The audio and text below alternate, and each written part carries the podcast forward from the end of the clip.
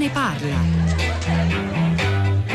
Buongiorno, sono Elvio, chiamo da Padova.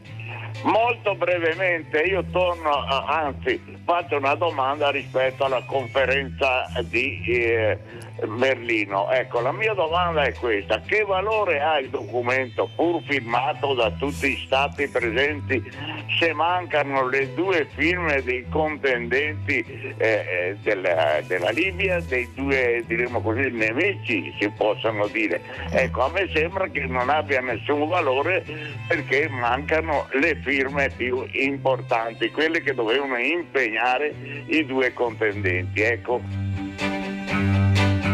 Buongiorno, il mio nome è Giorgio, io chiamo da Cornaredo in provincia di Milano. Sì. Guardi, ammesso e non concesso che si stabilizzi la tregua in uh, Libia, mm. c'è una buona ragione per cui l'Europa dovrebbe mandare un contingente. La ragione è questa, che ormai lì da alcune settimane ci sono dei turcomanni sono eh, diciamo, stati chiamati, mandati da Erdogan, li ha chiamati all'inizio soldati turchi, poi in realtà sono mercenari turcomani, i quali sono stati presi e tirati fuori dalla Siria, sono uiguri in particolare, ecco. sono stati presi e tirati fuori dalla Siria dove mh, Erdogan li aveva lasciati passare mh, attraverso la Turchia che andassero in Siria a combinare i casini che hanno combinato. Ebbene, gli va salvata la vita certamente, ma vanno messi in condizioni di non nuocere. Siccome ora ci ritroviamo ad alcuni centinaia di chilometri da casa nostra, in Libia, lì vale la pena che da un lato la diplomazia e dall'altro anche qualche robusto presenza militare li tenga sotto controllo, altrimenti ci ritroviamo in casa.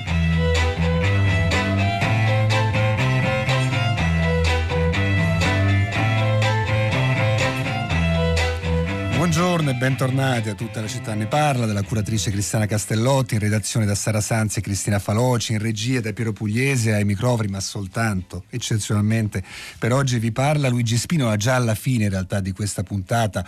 Eh, passerò il testimone anche tematico ai colleghi di Radio Tremondo, visto che la Libia ecco, attraversa tutta la mattinata di informazione di eh, Radio 3, noi ci andiamo, l'avete sentito, eh, seguendo gli spunti, le perplessità dei nostri ascoltatori. Andiamo in Libia passando da Berlino dove è stato raggiunto un fragile, fragilissimo accordo che dovrebbe portare a un cessate il fuoco, chissà poi una tregua duratura, ma oggi vogliamo raccogliere tutte le eh, perplessità più che legittime eh, di Elvio sulla tenuta di un accordo che non viene firmato dai due principali contendenti, al-Serrai e eh, Hafase. Allora per verificarne ecco, questa forza dovremmo andare in campo, andare sul teatro della crisi libica pubblica e scandagliare, forse trivellare il termine che si adatta meglio al paese, tutta la uh, complessità di questo accordo. Giorgia è preoccupato dalla presenza delle milizie uh, turcomanne, in realtà sono tanti gli attori in campo, è troppo facile definire la Libia semplicemente un paese spaccato in due tra Cirenaica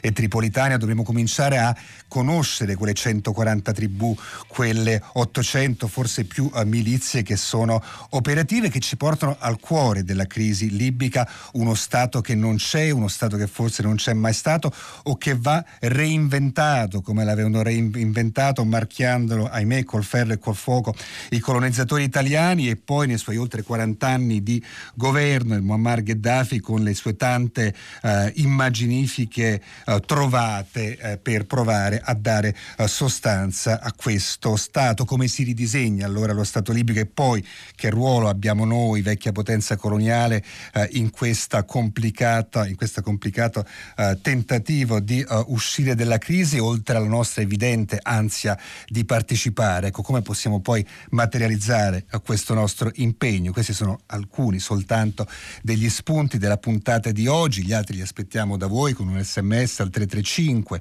56 34 296. Noi intanto iniziamo con una tappa necessaria a Berlino, Berlino che si ritrova come eh, anfitrione del tentativo di arrivare alla pace in Libia. A Berlino ritroviamo Azzurra Meringolo, inviata della RAI. Azzurra, buongiorno e bentornata qui da noi a Radio 3.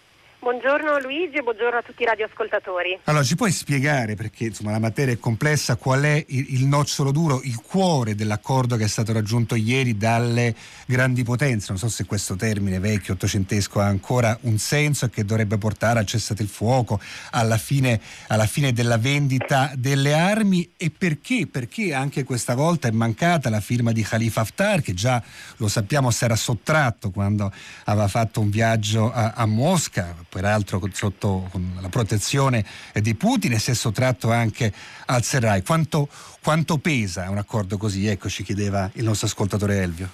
Sì Luigi, parto proprio da questo ultimo punto per fare chiarezza. Il processo di Berlino è un processo che coinvolgeva gli sponsor, no? quindi gli attori esterni del conflitto in Libia e il cui obiettivo è stato questo del processo di Berlino di mettere a tacere le loro armi, quindi di evitare, di scongiurare che continuassero a foraggiare i loro clienti, quindi Haftar e al-Serraj. Haftar e al-Serraj non sono stati coinvolti direttamente in questa conferenza, in realtà non dovevano neanche esserci, sono stati invitati in ultima istanza dopo che hanno raggiunto la settimana scorsa, grazie alla mediazione russo-turca, appunto la tregua che eh, se si spera adesso venga trasformato e non cessate il fuoco. Quindi sin, primi, eh, sin dalle prime bozze di questo accordo che, che sono circolate nel mondo diplomatico non era mai stata prevista la loro uh, firma. Sono arrivati qui a Berlino nella speranza che, visto che era stata raggiunta una tregua, questa tregua potesse poi trasformarsi in un cessate il fuoco. Ovviamente, come già diceva l'ascoltatore, come ripetevi tu, questo vuole dire tanto, no? poi quello che ha deciso, il consenso che ha trovato la comunità internazionale, come sarà uh, rispettata diciamo, da entrambe le parti. Ecco, Azzurra, la... è anche, devo dire, cioè, illuminante no? questa, questa, buona, ottima sintesi che ci ha fatto, illuminante riguarda il modo in cui si guarda alla crisi libica, no? si raggiunge un accordo un po' come si faceva alla fine dell'Ottocento da grandi potenze e sulla base di questo accordo, peraltro la conferenza eh, di eh, Berlino ha ricevuto oggi anche una, potremmo dire, una buona stampa o comunque dei segnali eh, incoraggianti per quanto riguarda le prospettive del paese. Ti posso chiedere allora quanto hanno pesato uh, questi uh, sponsor nel divampare uh, del conflitto, dico anche molto concretamente, no? penso alle forniture di armi che sono arrivate dagli Emirati Arabi Uniti e dalla Russia in direzione di Haftar e anche la disponibilità di uomini messi sul campo. Giorgio, il nostro ascoltatore, ecco, ha lanciato l'allarme sulla minaccia della milizia turcomanna prelevata sul teatro di guerra, siri- teatro di guerra siriano e esportata in Libia. Quanto possiamo chiedere alle buone buone intenzioni espresse dalle appunto cosiddette grandi potenze, Meringolo? Sì, questo è proprio esattamente il punto e la questione su cui adesso uh, bisogna vedere. Come riassumevate voi, come diceva anche l'ascoltatore, negli anni eh, questa guerra, che era nata come una guerra civile dopo, no, dopo, l'ondata di rivoluzioni delle cosiddette primavere arabe, è diventata sempre di più una guerra per procura, no? un po' come è successo in Siria, con tempi un po' più dilatati. Quindi la diplomazia, l'ONU che cosa ha pensato? Visto le tante ingerenze, bisogna prima evitare che questi attori esterni continuino a mandare, a mandare armi. Abbiamo parlato de, dei turchi presenti sul terreno attraverso mercenari, ma eh, ricordiamoci anche eh, i russi attraverso i loro mercenari che sono oh, da molto più tempo in realtà eh, in Libia, come tu ben dicevi, sappiamo anche che se i mercenari russi sono sul terreno, eh, il generale Haftar ha un grande sostegno militare anche da parte degli Emirati sotto regia eh, egiziana. Quindi diciamo che l'ingresso dei turchi, passami il termine, ha un po' bilanciato l'ingerenza straniera da, da, parte di, Tripoli, no? quindi anche Tripoli ha avuto il suo sponsor con, uh, presente sul terreno. La cosa che preoccupa secondo me da questo Uh, da queste conclusioni è che si parla sì di un embargo sulle armi, quindi le armi in teoria non dovrebbero più entrare. Ricordiamoci che poi l'embargo uh, sulle armi in Libia già esiste da anni ed è stato violato più volte. Questa volta forse dovrebbe essere più difficile da violare perché ci dovrebbero essere delle eventuali sanzioni, nulla per lo più uh, di automatico, però non c'è nessun richiamo circa appunto questi mercenari, cioè si parla dello smantellamento delle milizie, ma quando si parla di milizie ci si riferisce a milizie libiche, quindi in Libia non esiste un esercito unitario, no? quindi il governo di Tripoli è sostenuto dalle milizie a sé alleate e il cosiddetto esercito di liberazione nazionale di, eh, di Haftar ha a sua volta i suoi miliziani. Quindi queste milizie dovranno essere smantellate, ma quanto invece dovranno fare eh, i mercenari russi e turchi non viene eh, chiarito. Ieri in conferenza stampa abbiamo fatto una domanda proprio al riguardo alla cancelliera Merkel che è stata molto chiara. Eh, per ora di questo non si parla, ha detto passo dopo passo, cioè un passo alla volta. Probabilmente viene da pensare che gli sponsor sia di Haftar che di Al-Serraj non si sentono pronti a ritirare loro, i loro uomini fino a quando non avranno una chiarezza su dove andrà, dove porterà il processo, tra virgolette, politico in Libia. Grazie, grazie Azzurra Beningolo. Sono tanti i punti oscuri dell'accordo raggiunto ieri a Berlino e chiaramente è un accordo che va verificato innanzitutto sul campo, non nelle stanze della diplomazia in Libia, per provare ad avere una prima valutazione su quanto è accadendo, se sta accadendo, se qualcosa è già accaduto. Abbiamo chiamato Claudia Gazzini, che è una grande esperta di Libia, senior analyst per la Libia dell'International Crisis Group, le ricordo uno dei principali pensatori commentatori statunitensi. Claudia Gazzini, buongiorno, grazie per essere di nuovo con noi a Radio 3. Grazie a voi, buongiorno. Allora, mi pare di capire che diciamo, i parametri per misurare eh, l'efficacia di questo accordo sono principalmente due. Il primo, se il cessate il fuoco è effettivo, se si continua a combattere, ieri se non sbaglio ancora arrivavano notizie di combattimenti a sud di Tripoli. E poi forse anche più importante per la Libia, ma diciamolo anche per noi europei, la uh, volontà effettiva del generale Khalifa Haftar di uh, sbloccare i pozzi del petrolio e uh, i terminali petroliferi che ha bloccato nell'ultimo periodo di fatto, ecco, mettendo sotto scacco in una posizione di ricatto non solo Tripoli ma anche eh, i partner energetici della Libia. Gazzini. Uh, sì, buongiorno. Eh, come avete detto voi, a Berlino si è raggiunto un accordo di massima tra gli internazionali, eh, però in Libia c'è tutt'altra area. Il, il, controllo che Haftar ha dei pozzi e dei terminal petroliferi lo vuole far pesare e eh, il fatto che abbia ordinato la chiusura sia dei terminal che, che, che dei pozzi petroliferi in tutta la Libia significa che adesso vuole usare anche questa carta per fare pressione su Tripoli e per fare pressione sulla comunità internazionale affinché faccia pressione su Tripoli. Ma pressione per che cosa? Alla fine la posta in gioco è l'assetto di un nuovo governo futuro in Libia e chi è al comando della Banca Centrale. Non ci dimentichiamo che eh, già un anno e mezzo fa Haftar aveva richiesto un cambio al vertice della Banca Centrale a Tripoli dove arrivano i proventi della vendita eh, petrolifera e quindi tutto il reddito libico e da anni poi chiede un nuovo reset, cioè un nuovo, uh, un, una nuova configurazione di governo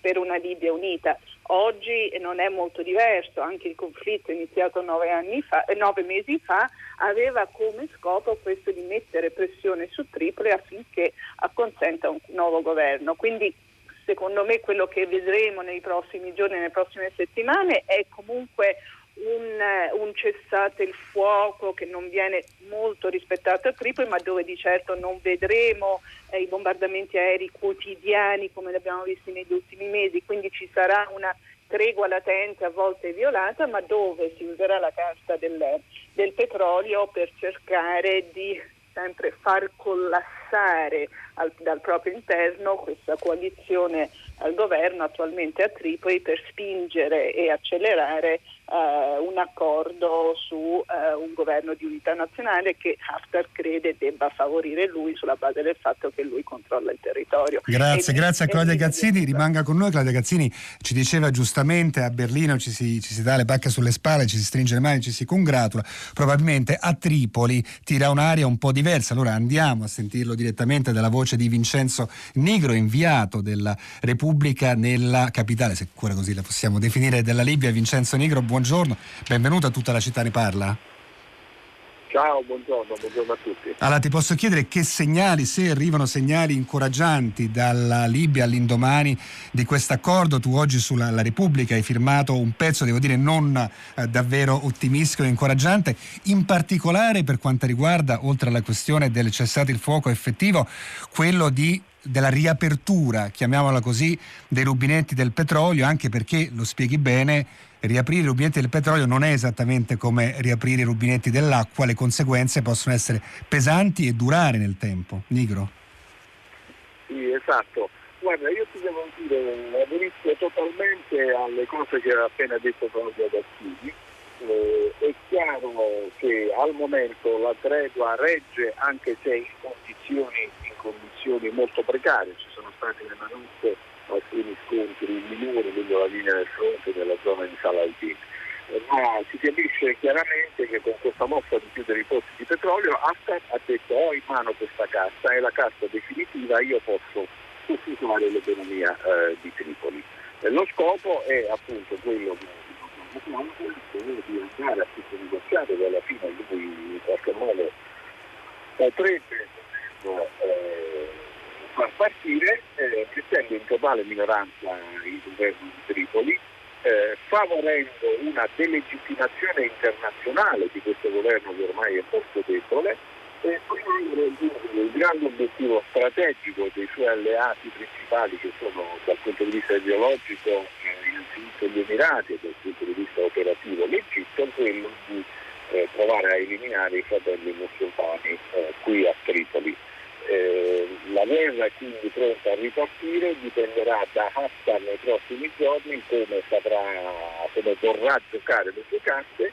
Aggiungo un'ultima cosa, nel frattempo lui, i suoi strateghi militari, i suoi generali hanno avuto delle idee ottime dal punto di vista tattico, hanno, hanno conquistato Sirte, di fatto stanno provando a circondare Misurate e a dividere le due città eh, hanno condotto una campagna eh, militare da aprile ad oggi che per quanto ridicolo ci possa apparire questo generale di 78 anni che era un compagno d'armi di Gheddafi è stata una campagna militare e quindi politica molto efficace.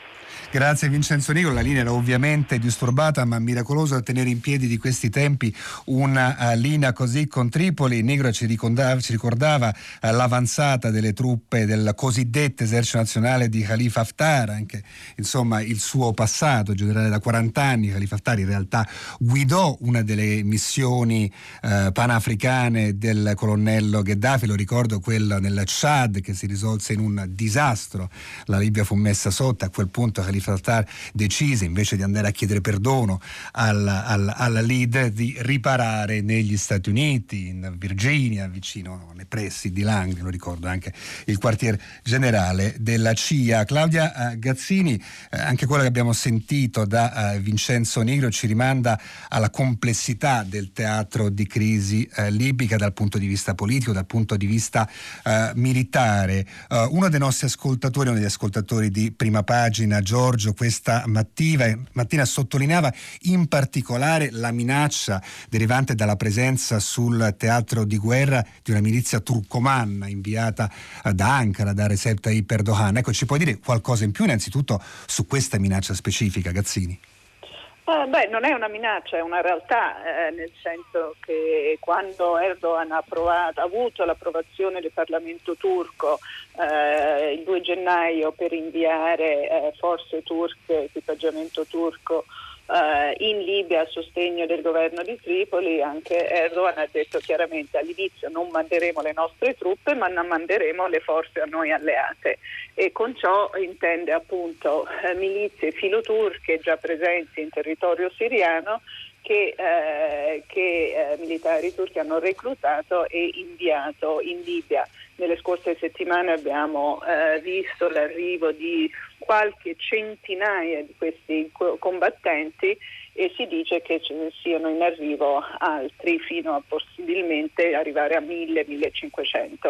Uh, questa questione ha diviso molto la Libia, ovviamente nelle, nelle, nelle, tra le tribù uh, filo Haftar eh, c'è stata una chiamata alle armi contro quella che viene vista come un'occupazione neocoloniale da parte della Turchia eh, e quindi chiamate alla jihad contro questo neocolonialismo turco, eh, ma ha anche creato un po' di dissapori all'interno dei, dei militari eh, alleati al governo di Tripoli. Loro pensavano che questa alleanza strategica con la Turchia avrebbe portato militari ufficiali eh, turchi, non si aspettavano di vedere siriani arrivare in campo e questo sta creando delle rimostranze eh, all'interno del, del governo di Tripoli. Si teme però, la domanda è, questi uomini stanno arrivando sul terreno solo per difendere il governo di Tripoli, evitare il collasso, evitare un'avanzata di Haftar o la Turchia vorrebbe utilizzarli per aiutare il governo di Tripoli a una controffensiva? Qui è, è la questione.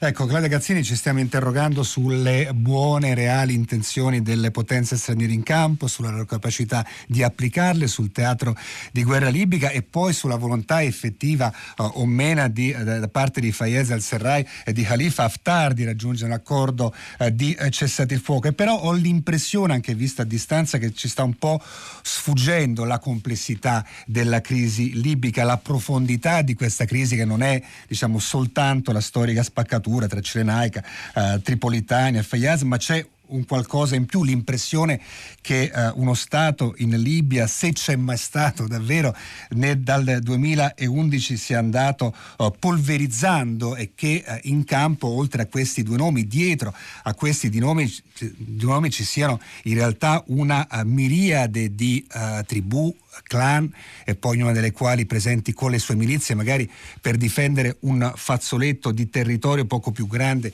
di un quartiere eh, di una città eh, della Libia. Ecco come si ricompone eh, questo quadro, quanto si può eh, riuscire a, reintegrare le parti per provare a, a ritrovare almeno una, una sorta di comunità condivisa che possiamo chiamare Libia. Eh, eh, sì, per quanto sia frammentata la realtà sociale e tribale in Libia, alla fine però questo conflitto che va avanti da anni è essenzialmente un conflitto su come deve essere il futuro della Libia e in questo senso abbiamo due diciamo, gruppi di pensiero eh, principali. Una che è quella abbracciata da, da Haftar e i suoi sostenitori libici, che vuole una Libia dove si ritorna un forte potere militare e dove la fratellanza musulmana eh, viene marginalizzata. E questa è la visione di un asse molto chiara che attraversa le capitali arabe, che va dal Cairo, Abu Dhabi e Riyadh e non a caso queste sono eh, le, le, potenze che più apertamente sostengono finanziariamente Haftar, perché vogliono vedere una trasformazione del Medio Oriente e del Nord Africa in questa chiave. Dall'altra parte abbiamo Tripoli, eh, Serraj e i suoi alleati che invece dicono noi rifiutiamo un ritorno un, al potere militare centrale forte, rifiutiamo di avere un capo di Stato militare come Haftar o un altro e invece crediamo nel, nel, nell'esistenza, nella sopravvivenza di un governo uh, pluripartitico dove la, diciamo, la fratellanza musulmana può avere un ruolo e questo è l'asse turco. Eh, la Turchia appunto sostiene i fratelli musulmani sia internamente che in altre aree del Medio Oriente. Quindi quello che si sta un po' giocando in Libia è questa partita sul futuro diciamo, aspetto politico della Libia che è comunque un, un paese chiave per diciamo, determinare un po' il futuro, i futuri colori politici di tutto, di tutto, il Nord Africa. Ecco, sulla frammentazione tribale della Libia facciamo nostra eh, la battuta che ci invia eh, Bruno, che ci ha mandato un sms, ne arrivano tanti, al 335 56 34 296, citando De Gaulle, De Gaulle funziona sempre quando si parla di uh, politica estera, sempre delle buone battute, in questo caso si domandava, dice, come diceva De Gaulle della Francia, come si fa a governare un paese che ha 300 formaggi, ma arrivano degli spunti punti anche più uh, preoccupati su quello che sta accadendo e soprattutto se il ruolo che potremmo essere chiamati a svolgere noi europei, in particolare noi italiani. Bruna Damerano ci dice l'Europa deve dire no alla guerra, non mandare più armi, bloccare la Turchia, l'ONU è il fantoccio degli USA, altrimenti sono parole e riunioni inutili, ma ci sono invece anche ascoltatori che dicono no, noi dovremmo in realtà seguire il modello turco che ha chiaro il suo interesse nazionale e lo difende magari anche uh, manu militare, ad esempio Salvatore che dice buongiorno, gli italiani eh, devono uscire dal torpore che ci paralizza, le nostre aziende hanno fatto importanti investimenti in Libia, ora c'è il rischio di perdere tutto, serve una nostra presenza per difendere, militare, per difendere i nostri eh, interessi. Allora per capire che cosa stiamo facendo, cosa dobbiamo fare, sentiamo anche Arturo Varvelli, direttore dello European Council on Foreign Relations nell'ufficio di Roma e eh, esperto di Libia e di questione libica, ha dedicato diversi saggi. Arturo Varvelli, buongiorno, benvenuto qui tra noi, buongiorno la città ne parla.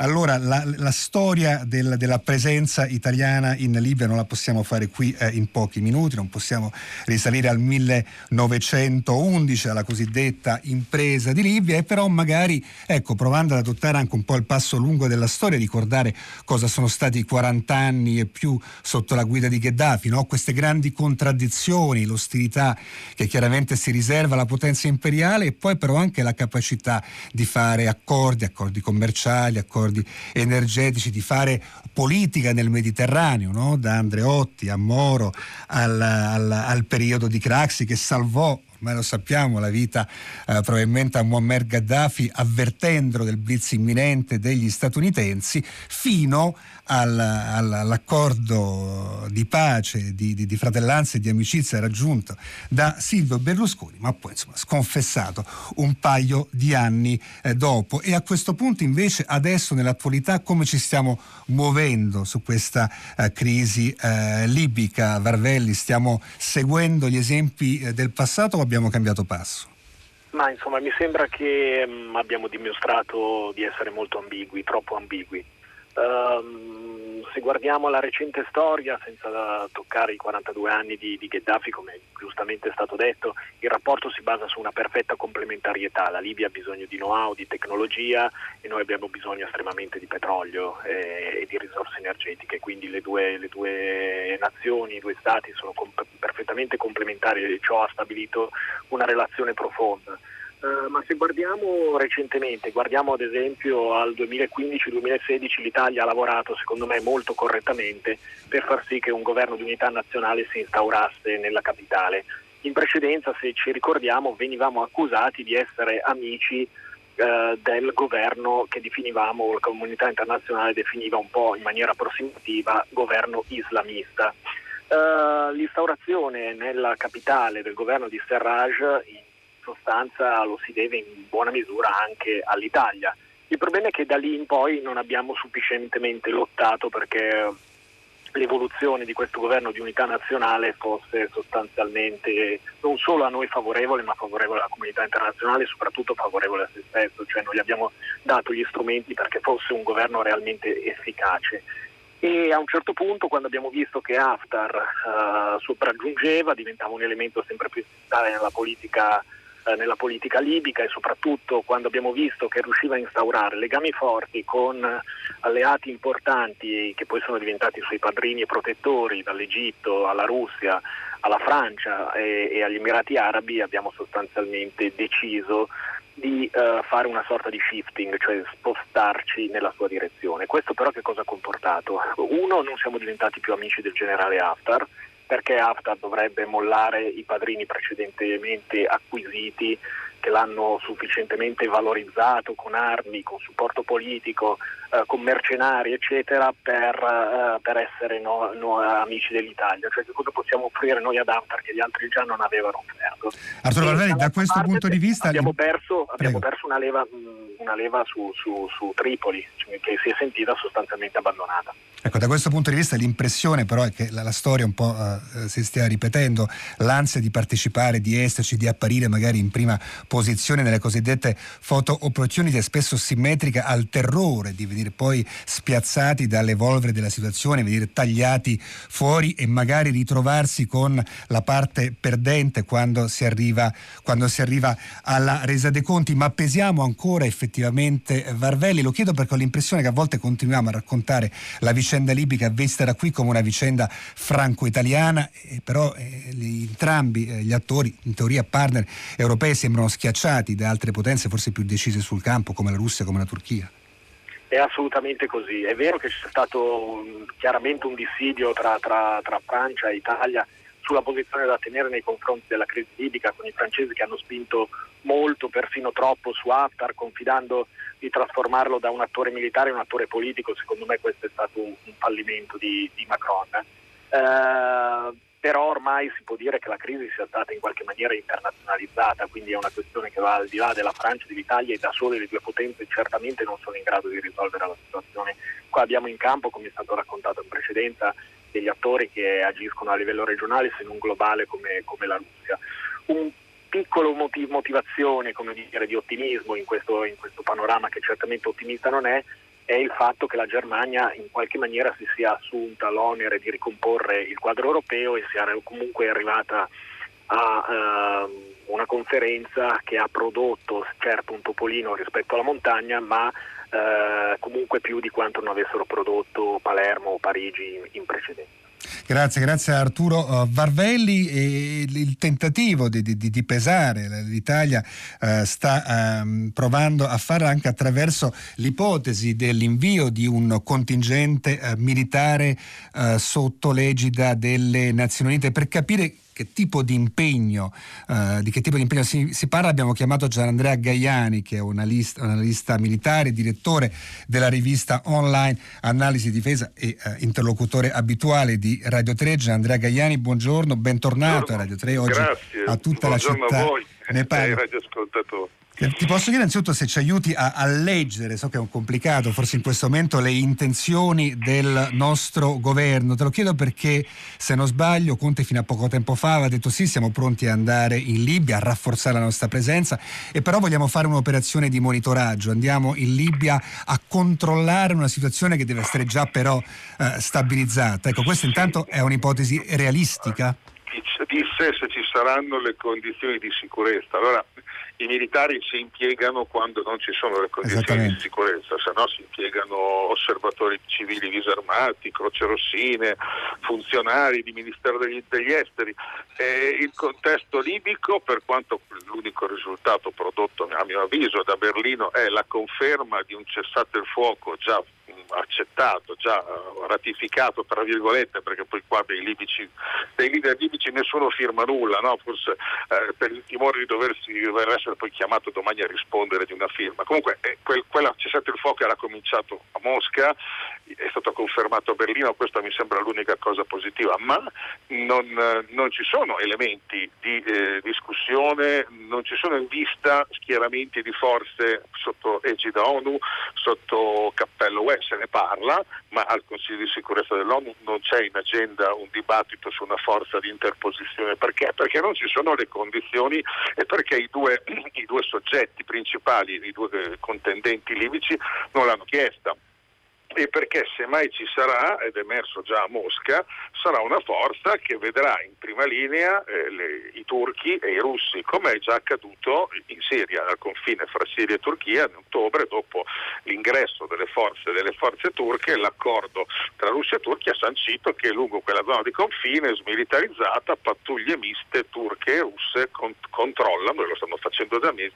Allora, mh, l'idea che l'Italia sta, eh, che il governo italiano sta portando avanti avanti sostenendo il ruolo militare è un po' eh, basato sul nulla a mio parere è però necessaria politicamente per far vedere che l'Italia fa qualcosa. Insomma, un vecchio schema per l'Italia. Noi impieghiamo militari all'estero da 30 anni come, non per, per conseguire obiettivi di interesse nazionale, ma come sostituto di una politica estera spesso inconsistente o evanescente. Non abbiamo influenza, però mandiamo soldati. Del resto in Libia li abbiamo già i soldati, abbiamo 300 soldati a misurata per una missione sanitaria che era nata per curare i combattenti di misurata che facevano la guerra all'ISIS a Sirte, ma battaglia quella ormai conclusa da tempo, anzi oggi Sirte l'ha occupata, l'hanno occupata le forze di, di, di Haftar e quella missione è rimasta lì a, praticamente inutile mio, dal mio punto di vista, ma esposta alle bombe che Haftar lancia sul, con i droni sull'aeroporto di, di Misurata, dove sono basati anche i nostri. Questo ha dato un'idea molto chiara al governo di Tripoli sul fatto che l'Italia non fosse disposta a dare una mano al governo che pure riconosceva e sosteneva. E da lì c'è stata la pretesa, comunque si è creato il terreno fertile perché i turchi potessero intervenire in maniera pesante creando le condizioni anche per questo cessato il fuoco, perché parliamoci chiaro, se Haftar, che sta conseguendo successi, progressi militari costanti anche se lenti, se ha accettato lo stop ai combattimenti è solo perché ci sono mercenari e truppe turche sbarcate a Tripoli e presenti anche a Misurata. Allora, grazie, grazie a Gianandrea Gagliani, direttore della rivista online Analisi Difesa, grazie anche ai nostri altri ospiti, Arturo Varvelli, direttore dello European Council on Foreign Relations, Claro Gazzini dell'International Crisis Group, Vincenzo Nigro che ci ha parlato da Tripoli, Azzurra Meringolo collegata con noi da Berlino. Noi in realtà restiamo ancora in Libia anche con il nostro brano musicale, con una scelta che non è mai scontata quando si tratta di una canzone del grande Franco Battiato, in questo caso arrangiata da Giusto Pio e interpretata qui dal vivo da Gioni Russo. Bengasi, Tripoli, i trafficanti d'armi occidentali, tutto nella lettera al governatore della Libia, Gioni Russo. Lettera al governatore della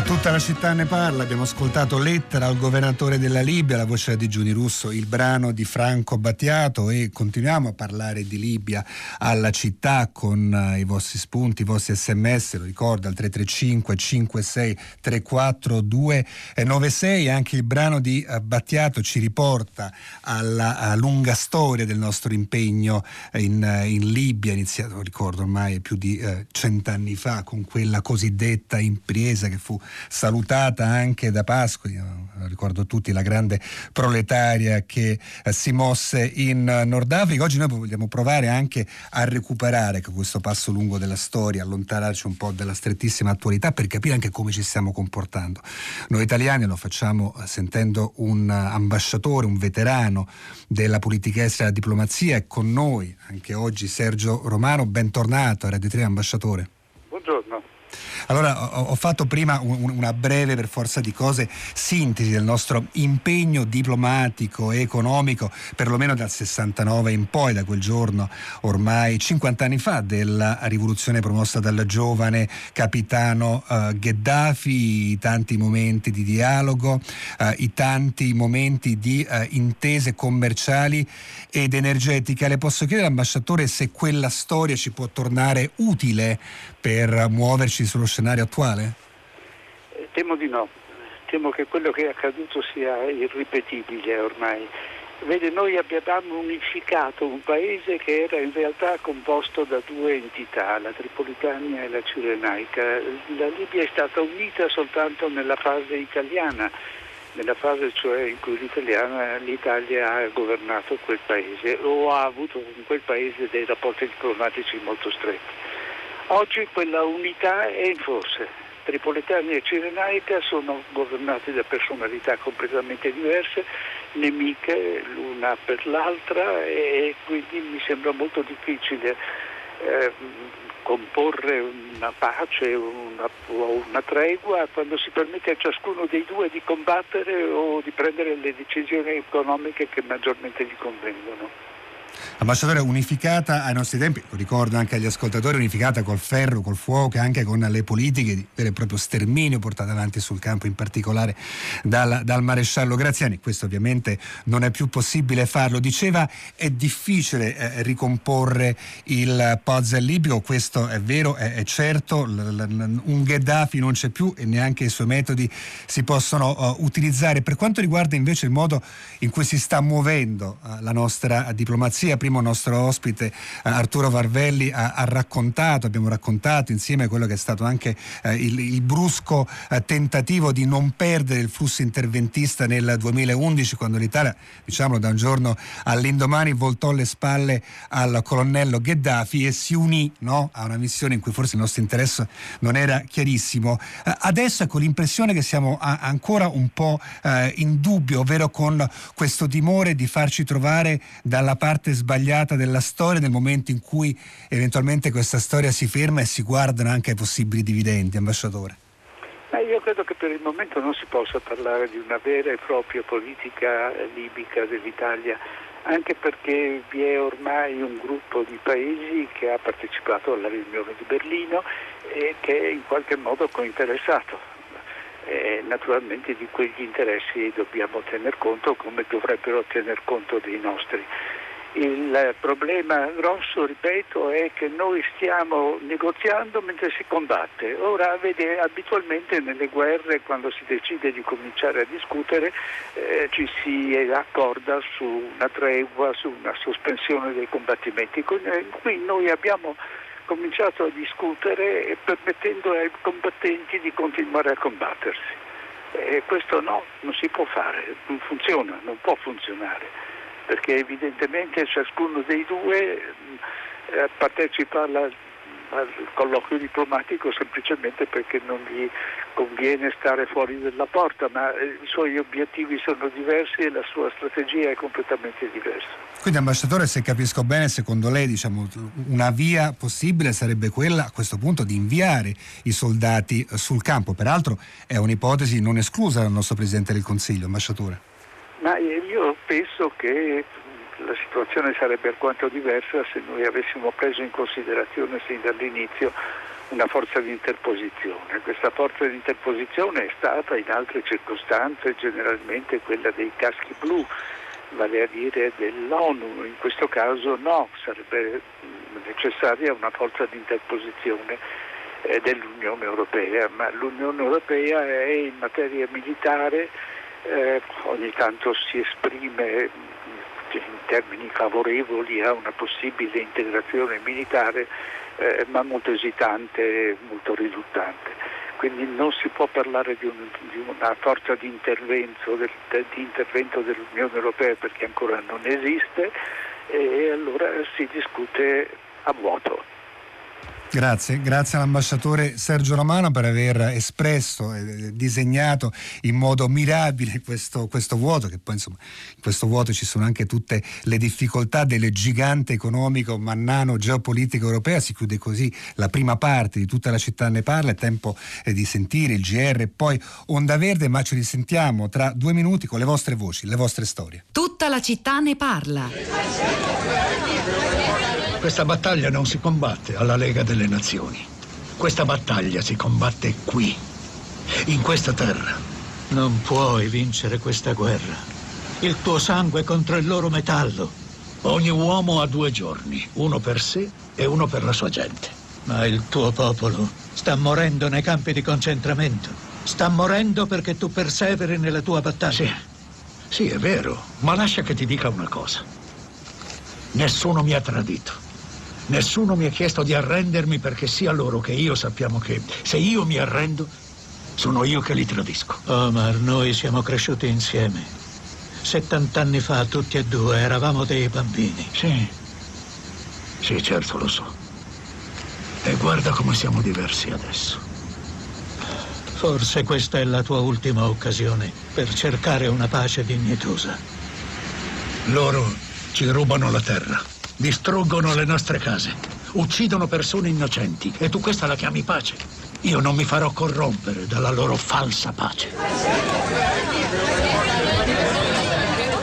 10, 52 minuti e 50 secondi, bentornati a questa puntata di Tutta la città ne parla, dedicata alla Libia, al rompicapo libico. E ci torniamo con un frammento audio di un bellissimo film, un film storico, Il leone del deserto, fu voluto fortemente da Muammar Gheddafi per raccontare che cos'era stata l'occupazione italiana, un film dell'81 diretto da Mustafa Akkad che racconta eh, la vita epica del leggendario guerrigliero Omar al-Mukhtar, l'uomo che guidò il jihad la guerriglia contro l'Italia. In questo frammento Mara Mukhtar, che è mirabilmente interpretato da Anthony Quinn, dice a un suo vecchio compagno d'armi, l'avete sentito, che bisogna andare avanti col jihad, con la lotta di popolo, perché le potenze straniere non si interessano al nostro destino. In quel film, peraltro, c'era anche un Mussolini interpretato meravigliosamente da Rod Steiger, Oliver Reed che faceva la parte del maresciallo Graziani ed è un film che ci ricorda anche la nostra difficoltà di eh, superare ecco, la, la, la, quello che di, di, di, raccontare, assumerci le nostre responsabilità per quello che eh, è stata la presenza italiana in Libia, un film che è stato vittima di una tenace censura arrivata addirittura fino al 2009, solo nel 2009 fu messo fine al divieto quando arrivò in Italia il colonnello Gheddafi e sul petto portava la fotografia di Omar al-Mukhtar. A questo punto è tempo di sentire le vostre voci, le vostre eh, riflessioni, innanzitutto quelle sulla piazza virtuale, oggi monitorata da Sara Sanzi. Sara, buongiorno. Buongiorno, buongiorno Luigi, buongiorno ai nostri ascoltatori. Raccogliamo le voci di chi ha seguito la puntata. Il dibattito poi continuerà invece con Radio Tremondo subito dopo che ha raccolto invece le reazioni libiche. Partiamo subito da Twitter da Riccardo che scrive il numero dei giornali italiani che non hanno come notizia principale la Libia è vergognoso. Fa eco alle sue parole Chiara, Chiara, che sempre su Twitter scrive mentre la conferenza di Berlino cerca un accordo sulla Libia, questi erano gli argomenti di tendenza in Italia su Twitter. Lecce Inter, Genoa Roma, Milan Udinese e continua con la metafora calcistica anche Luigi che riprende le parole del nostro primo ascoltatore Elvio con il quale abbiamo aperto la puntata. Luigi scrive firmare un accordo di tregua per un conflitto armato senza la presenza delle parti in causa è come giocare una partita di calcio senza le squadre in campo. Grazie, grazie a Sara Sanzi, grazie ai nostri ascoltatori, siete in tanti oggi a chiamare al 335 5634 296, sentirei subito Eugenio da Milano, buongiorno. Buongiorno. Prego Eugenio. Ma volevo soltanto ricordare che noi in Libia abbiamo un patrimonio di esperienze che non è uguale a quello di nessun altro e che quindi sarebbe utile che mettessimo a raccolta tutte le nostre esperienze per un intervento anche sulla società civile, perché hanno tutti evidenziato la frammentazione in 140 tribù e anche di più e noi siamo fra i pochi ad avere esperienza di contatto con tutte o quasi tutte queste tribù ed è l'elemento indispensabile per la ricostruzione nazionale. Grazie. Mi sembrava fondamentale. Grazie Eugenio, sentirei sempre da Milano anche Leo. Buongiorno Leo, benvenuto. Buongiorno, grazie. Io volevo mh, sottolineare un aspetto che non mi sembra di aver sentito. Eh, perché c'è la Turchia in Libia? La Turchia da una parte ha festeggiato l'ennesimo gasdotto russo-turco-europeo eh, qualche giorno fa. D'altra parte ci sono ingenti giacimenti di gas nel Mediterraneo orientale eh, alcune navi che facevano prospezione su questi giacimenti sono stati allontanati dalla Turchia, dalle navi da guerra turche nei dintorni di Cipro. In sostanza Erdogan tramite la Libia vuole imporre il suo controllo su quei giacimenti e di conseguenza sull'approvvigionamento energetico dell'Europa sia dalla Russia che dal Mediterraneo orientale. L'Europa dovrebbe evitare di tra- cadere nella trappola energetica di Erdogan nel piccolo. L'Italia potrebbe confluire o approvare o allinearsi a un patto energetico fra Grecia e Israele che è stato stipulato in funzione antiturca. Grazie, grazie a Leo che ci ha ricordato, ha fatto molto bene quella che è la partita energetica che si gioca oggi, ma insomma come sempre lo sappiamo eh, eh, in quello che fu definito uno scatolone vuoto, invece lo sappiamo era pieno di greggio e citava Atene, ecco Leo si domanda perché c'è la Turchia eh, in Libia, perché è invitata anche a Berlino, Atene sono inferociti invece per non essere stati chiamati eh, in causa e stanno provando in realtà a fare un po' quello eh, che Leo stava eh, sintetizzando. Sentiamo da Foligno anche Bianca, buongiorno buongiorno. Eh, buongiorno, sì, io ho scritto un sms in cui dicevo che la politica internazionale dovrebbe investire la tendenza al neocolonialismo del, delle potenze mondiali, favorendo l'instaurazione di un governo democratico in Libia rispettoso dei diritti del popolo libico, con il quale contrattare alla pari la fornitura de, di petrolio. E ho ascoltato anche il dialogo eh, di, eh, del film eh, eh, Il leone del deserto, che io ho potuto vedere giusto una settimana fa, non ho mai conosciuto questo bellissimo eh, film. E io di, dico che c'è una tendenza non solo al neocolonialismo, ma anche alla, ad eh, un neoimperialismo. Anche la Turchia è stato un impero, l'impero ottomano che vorrebbe riprendere, riprendersi diciamo, quelle terre eh, dove, da, dove trarre il petrolio. Ma dico, ma non è possibile contrattare alla pari con un governo regolarmente eletto dal popolo, rispettoso dei diritti del popolo, anziché assicurarsi i profitti di rapina. Ecco, questo volevo dire. Grazie, grazie anche a Bianca, ci ha chiamato da Foligno e tornerei con Sara Santi per sentire recuperare qualcosa anche dalle reti sociali. Da Facebook, questa volta Carmelo scrive la BBC fa l'elenco dei capi di Stato e di governo più influenti presenti ieri a Berlino al tavolo della trattativa per la pacificazione della Libia e quello italiano non figura, eppure scrive si sta decidendo della soglia di Casa Nostra. La BBC cita Putin, Erdogan, Macron e il primo ministro Boris Johnson.